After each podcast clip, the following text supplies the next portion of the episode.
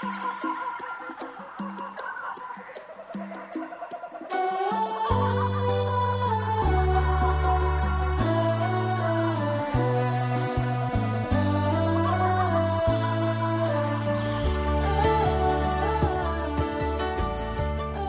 écoutez Parole d'espérance, une espérance vivante au cœur du 21e siècle.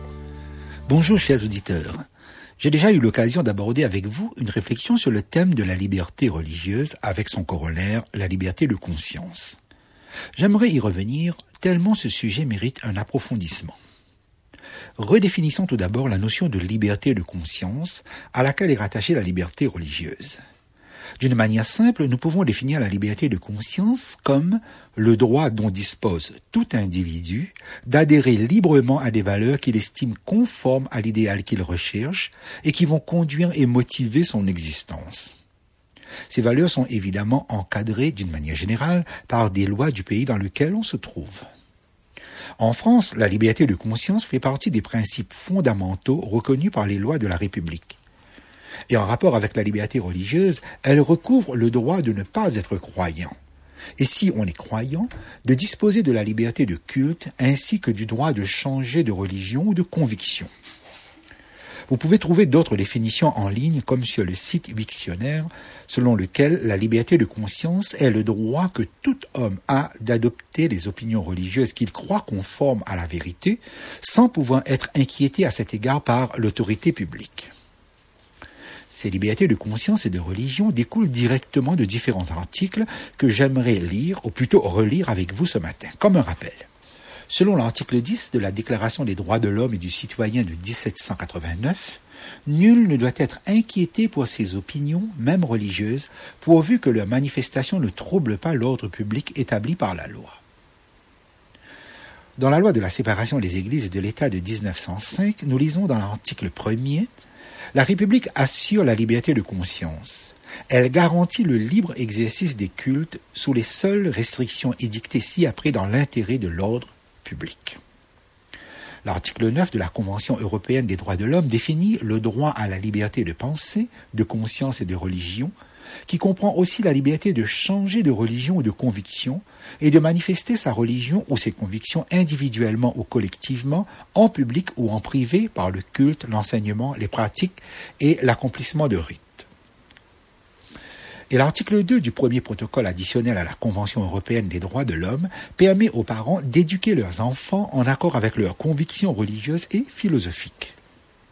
Par ces différents articles, nous voyons comment nos choix sur les valeurs et les idéaux sont encadrés par une législation tendant à protéger chaque individu sur des libertés qui touchent au tréfonds de la personne et qui s'inscrivent dans l'intimité de chacun de nous. Il paraît évident, chers auditeurs, qu'à la lumière de ce que nous venons de dire et de lire, que toute forme de fanatisme et d'extrémisme en matière de religion, exprimée à l'égard de ceux qui ne croient pas comme nous, constitue une atteinte aux droits fondamentaux de la liberté de conscience et de religion. La nature humaine, en 2022, peut-elle encore être amenée à tuer ou manifester toute autre forme d'intolérance au nom de la religion, ou plus exactement d'une idéologie religieuse? L'affaire en cours en rapport avec un reportage tourné dans la ville de Roubaix sur l'islamisme radical ayant amené deux personnes, la présentatrice Ophélie Meunier et un jeune militant Amin El Bahi, sous protection policière, cette affaire nous montre que le fait religieux peut encore être l'objet d'une certaine perplexité.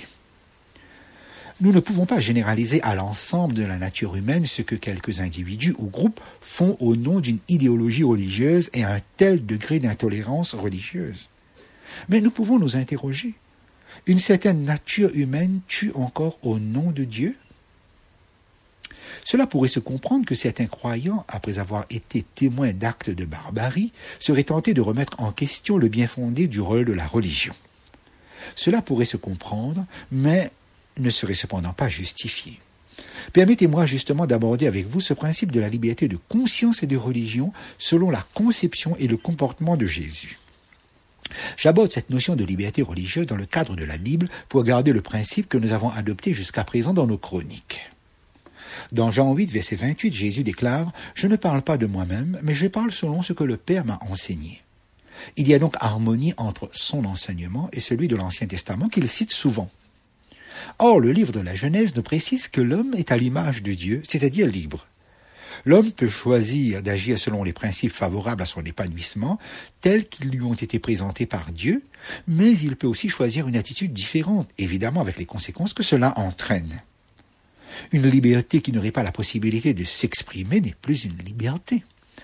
C'est sans nul doute ici que se situe le point de départ de la liberté vue du côté de Dieu. Dans Genèse au chapitre 2 verset 16-17 nous lisons Tu pourras manger de tous les arbres du jardin, mais tu ne mangeras pas de l'arbre de la connaissance du bien et du mal, car le jour où tu en mangeras, tu mourras certainement.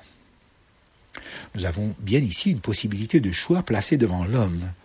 Dieu donne à l'homme la possibilité de le rejeter tout en le prévenant que toute liberté implique une responsabilité. Cette liberté attribuée par amour impliquait en retour l'amour de l'homme à l'égard de son Créateur. La liberté sans amour est source de confrontation et de contraintes dans la vie religieuse comme dans la vie quotidienne. Quand nous poursuivons notre lecture du livre de la Genèse, nous constatons que l'opposition entre la fidélité et la révolte s'est manifestée très tôt et très rapidement avec la race humaine. Le récit nous rapporte que Caïn offre un sacrifice à sa manière et n'est pas agréé. Abel, de son côté, respecte les principes établis par Dieu. Il est approuvé par Dieu. Caïn se révolte et conteste. Jaloux du succès de son frère, il le tue. Nous avons ici le premier cas de persécution religieuse à l'origine de l'humanité. Alors que le persécuteur ne souffre aucun dommage de l'attitude de son frère, mais trouve dans son exemple la condamnation de son infidélité. Nous trouvons ce récit dans Genèse chapitre 4. Au cours des siècles, dans le monde entier, les mêmes causes produiront les mêmes effets. Jésus, dans son enseignement, stigmatise ce genre de comportement violent et dans une de ses paraboles célèbres, condamne les responsables religieux de son temps qui incitaient à l'intolérance et au meurtre. Cette parabole est celle des vignerons que nous trouvons dans Matthieu 21, versets 33 à 46. Les dirigeants religieux qui l'écoutaient, qui étaient présents, comprirent si bien le sens de ces enseignements que le texte nous rapporte, versets 45 et 46, après avoir entendu ces paraboles, les principaux sacrificateurs et les pharisiens comprirent que c'était d'eux que Jésus parlait, et ils cherchaient à se saisir de lui. Mais ils craignaient la foule parce qu'elle le tenait pour un prophète. Jésus lui-même fut soumis aux mêmes tentations que Caïn et Abel, mais il ne succomba pas. Il fut mis à mort non parce qu'il avait mal agi, mais parce que son amour et son dévouement étaient un reproche permanent pour ceux qui faisaient de la religion un fardeau. La religion est en effet un lien entre Dieu, qui par amour accorde la liberté à son enfant, et l'homme qui, grâce à sa liberté et par amour, manifeste sa foi et son obéissance à celui qui est le seul capable de permettre son épanouissement et son accès à l'éternité. Considérons un instant l'enseignement de Jésus sur les principes de la liberté religieuse. Avant son départ de cette terre, Jésus a donné un ordre précis que nous pouvons lire dans Matthieu 28, versets 19 et 20. Il a dit, Allez, faites de toutes les nations des disciples, les baptisant au nom du Père, du Fils et du Saint-Esprit, et enseignez-leur à observer tout ce que je vous ai prescrit. Et voici, je suis avec vous tous les jours jusqu'à la fin du monde.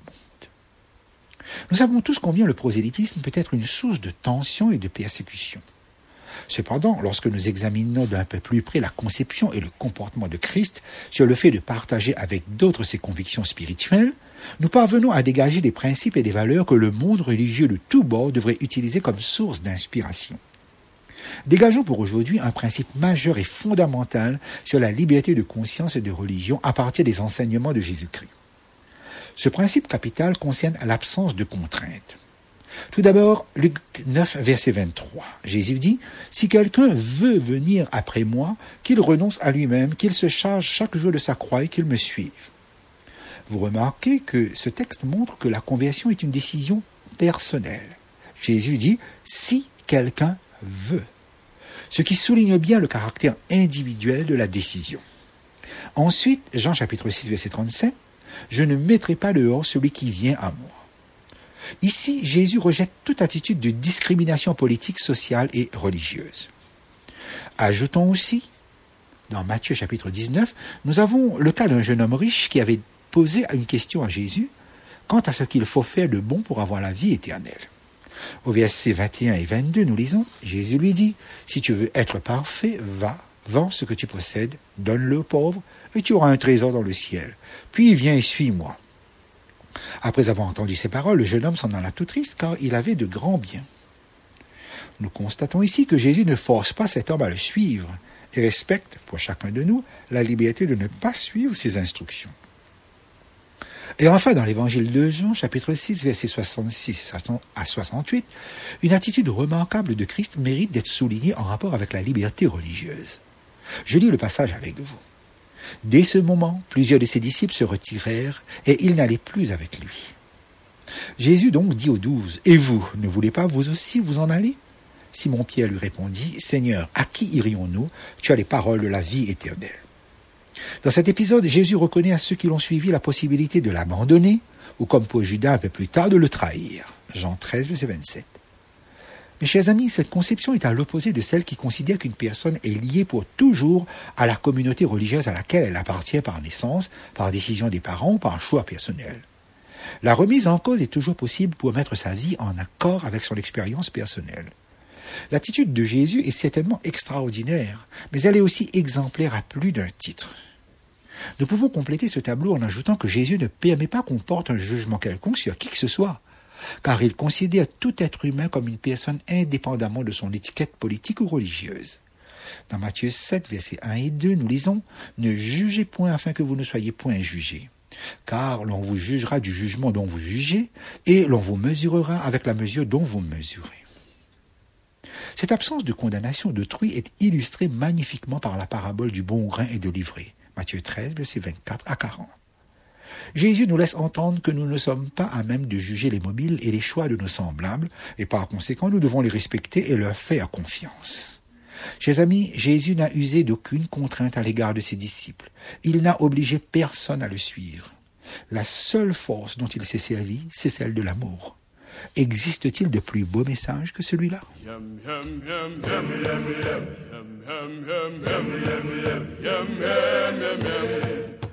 Cette émission vous a été présentée par l'Église adventiste du septième jour de la Réunion. Vous pouvez réécouter ce message sur notre site internet www.adventiste.re ou nous écrire à Parole d'Espérance, boîte postale 227 97 465 Saint-Denis, CEDEX.